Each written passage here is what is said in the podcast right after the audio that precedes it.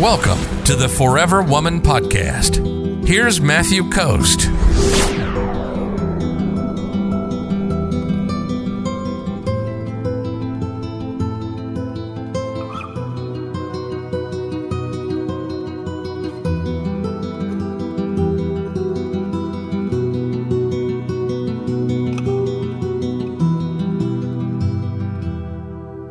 So Irene says, so if he's not putting in as much effort as I have, is better to match his effort. Yes. Something called mirroring.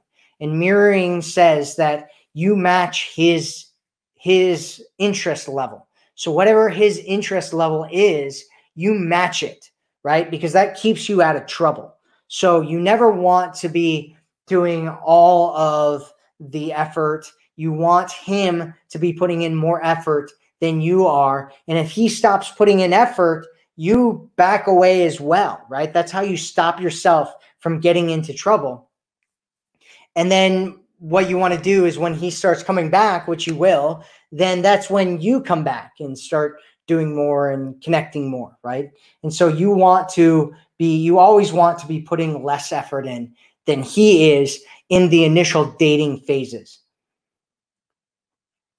Cool Spot says better to not put any effort. That is wrong. You are wrong about that, Cool Spot.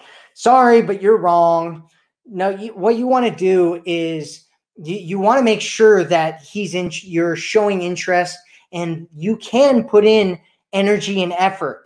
In fact, I, I suggest that you do, right? Because unless a guy is super aggressive and he's really confident in himself and he's like, hey, I'm going to make this happen and I'm going to do this, he's going to think that you're not interested in him.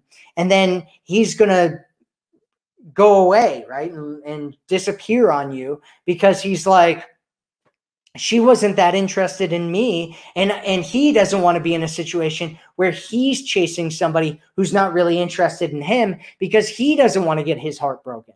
And so you want to make sure that you are putting in some effort, right? And you both want to be invested to some degree. And you so that you're both building this relationship together. Everything is a two-way street. Never put yourself in a position where you're on either extreme. You don't want to be in the extreme of doing nothing, and you don't want to be on the extreme of doing everything. There's a middle ground.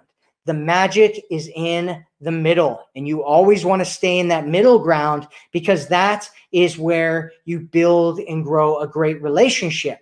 But if you are the one that's putting in on a whole bunch of the effort and he's not, which is usually what a lot of women come to me in that situation of, then you want to back off a little bit and give him some space, right? And allow him to start moving towards you. Otherwise, like I said, you'll end up missing all the red flags.